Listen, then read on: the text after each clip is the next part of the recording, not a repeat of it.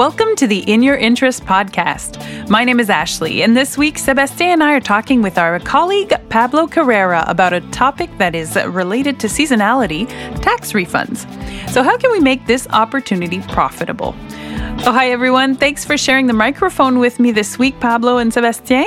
Hello, hello. Glad to be back. Thank you. Hello, Pablo. It's good to have the man with the golden voice with us this morning. Thank you very much. So, Pablo, I was reading uh, this week that in 2022, the federal government gave taxpayers an average of about $2,092 in tax refunds. But with inflation, we know that that $2,000 uh, disappears pretty quickly. So, what would you do to make the most of your tax refund? Yes, that's a great question, Ashley. Um, and actually, uh, taking the time to ask that question um, really allows you to put that money to work. So, for starters, if you receive a tax refund, um, the best strategy is obviously to use that to improve your financial situation. Obviously, Mr. Um, Buffett uh, said in the past, uh, rule number one: never lose your money. Rule number two: never forget rule number one. Having said that, um, we often talk about the impact of the tax refund because we do our taxes, we get a refund in somewhere in March, April, May, and sometimes we lose sight of the fact that there's a second opportunity later in the year in early summer, somewheres in June, July, where the government uses those RSP contributions and that tax return to recalculate some of your federal programs, some of the credit programs like like family allowances and, and GST refunds and QST refunds that that bring a second opportunity down the road later in the year for you to have another benefit from that RSP contribution. And most people, most people are just not aware that that's another opportunity to be able to sit down with your advisor and and get some better advice. Um, I like to think of it as two separate opportunities in the year where this tax refund gives you a benefit. Absolutely. Yes, and uh, you know, as you mentioned, cleaning up your financial situation. There's some uh, with the debt that you have to pay or to invest or whatever. But you know, it's uh, it's here. It's to position yourself as an individual to benefit from what we've mentioned multiple times in this podcast. Is one of the strongest uh, forces in the universe, which is compound interest. So investing at every opportunity that you that you have is a very good general rule of thumb for financial wealth wellness through your life. And if we go back to that uh, Warren Buffett rule, never lose money, how do you avoid losing money? Do you have a few solutions uh, to suggest to our listeners? Absolutely, yes. In fact, when we talk about losing money, it's important to to keep in mind um, how we define debt, because um, debt has has some some negative connotations to it. We'll get back to that in a second. But obviously, the first course of action is to pay off uh, the most costly debt that you have. So, um, higher interest rate debt, those would be uh, priority in paying them off. Uh, many times we think of the mortgage as the biggest debt that you carry, but realize that that debt is also usually at the lowest interest rate. So that may not be the one that you necessarily want to prioritize paying off the fastest. Then you've got some other ideas, things like contributing to your RSP again.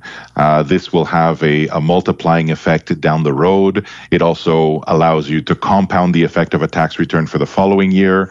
Uh, registered education savings plans, RESPs, allow you to have a, a second go at a, a, a, financial return because obviously you get a return from your RSP contribution. And then when you put that return to work in your registered education savings plan in your RESP, you get government grants. So a second way of, of having that money work for you uh, some more. Things like uh, a TFSA uh, allows you to compound at a tax free rate over a, a longer period of time. And this year we also have the FHSA, the first time home buyer savings account, where you get an immediate tax benefit, an immediate tax deduction, and as well um, the ability to compound over time tax free for the purpose of buying your first home. So there's there's lots of opportunities to be able to not lose your money.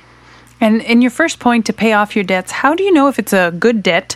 Uh, and is there such a thing as a good debt? There is, in fact, that the idea behind evaluating how your debt works for you. There right. are there is debt that has a lower uh, rate of interest, for example. There are uh, opportunities to use debt for investments. There are also uh, different types of, of debt that will come at a higher cost. And I think the evaluation of not only the cost of the debt, in other words, the, the interest rate, but the opportunity cost of what you can do with that money, that is that, that is a conversation that you really need to have with your financial advisor because an advisor that sits down with you and and takes the time to understand your situation and your objectives and your goals will be able to give you advice on which debt to pay off first and perhaps which to continue carrying because it can add value to your net worth. Yeah, so it's about like personal accounting in a sense. You know, the debt needs to create an asset.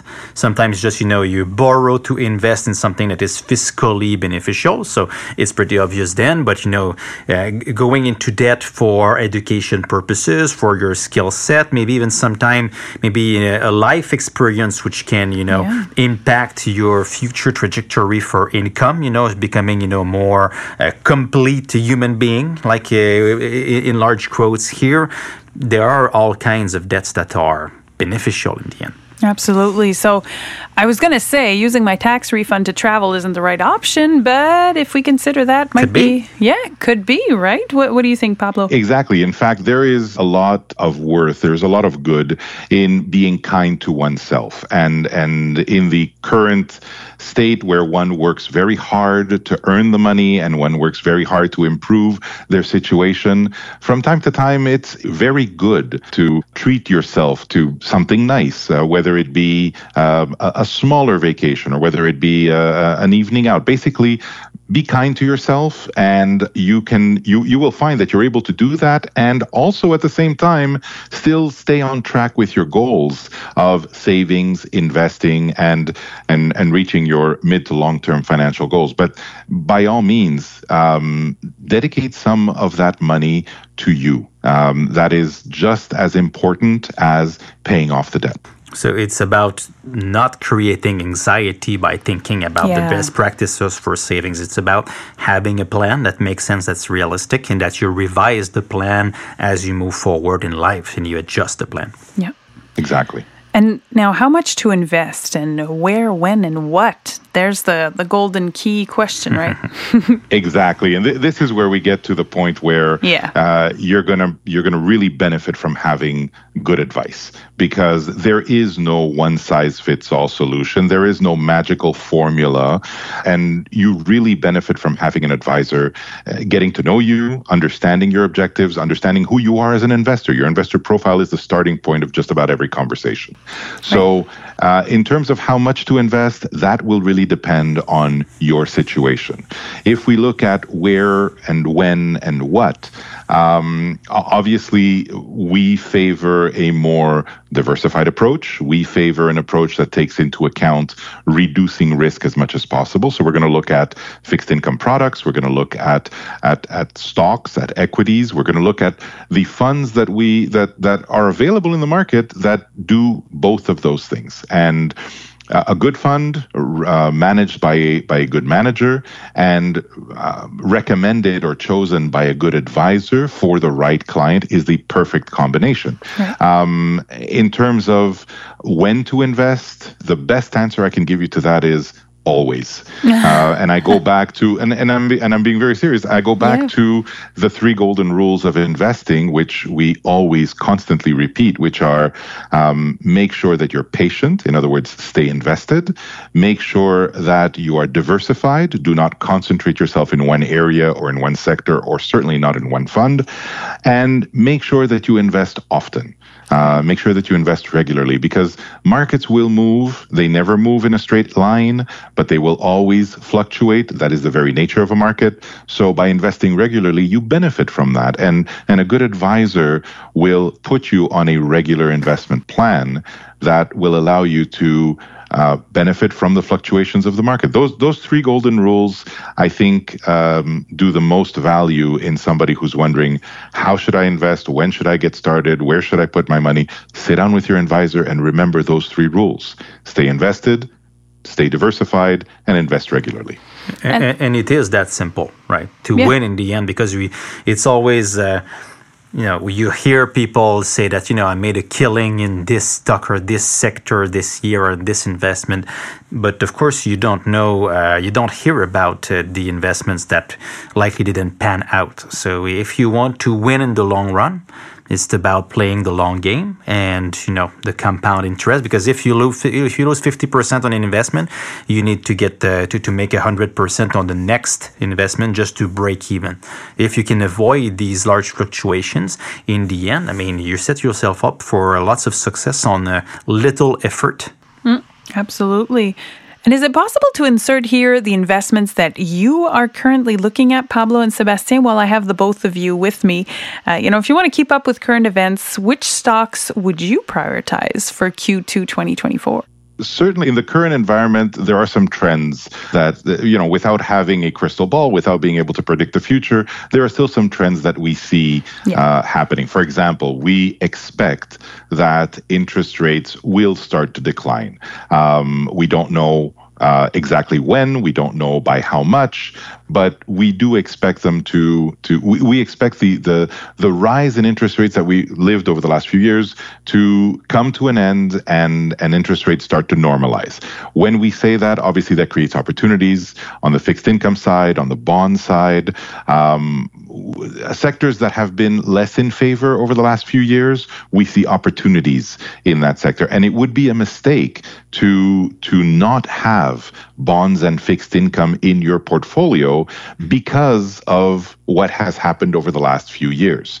Um, on the equity side, we see opportunities. Obviously, we tend to look at it from a from a risk management perspective as well. So we're going to favor some of the dividend um, uh, dividend uh, funds and the dividend stocks. Uh, we like to favor those because companies tend to be larger, and and the dividend adds this level of of security to uh, to the portfolio. And obviously, going back to those three golden rules, right? Staying diversified being one of them. Um, I can't tell you whether it's going to be technology that's going to lead again in 2024. I can't tell you whether it's going to be healthcare, but I can tell you that you should definitely be invested because mm. that is the best way to reach your financial objectives. Yeah, completely agree with you. I couldn't say, say it more. And the, the geographical dimension is very important here. If you want to be exposed to like the chip makers, uh, the semiconductor team, well, you'll find that mostly in the US, but also in Asia. Uh, Japanese equities uh, are one of the strongest, where, where momentum is blowing the strongest uh, right now. So you want to have exposure to that. So again, being well diversified on all dimensions. That's the advice for 2024. Absolutely. Well, thank you so much, Sebastien, Pablo, and uh, thank you to our audience for listening to us. And don't hesitate to reach out if you have any questions or comments. We always love to read you. Thank you. Love this podcast? Want to know more about economic news? Follow our In Your Interests podcast, available on all platforms. Visit the economic news page on ia.ca or follow us on social media.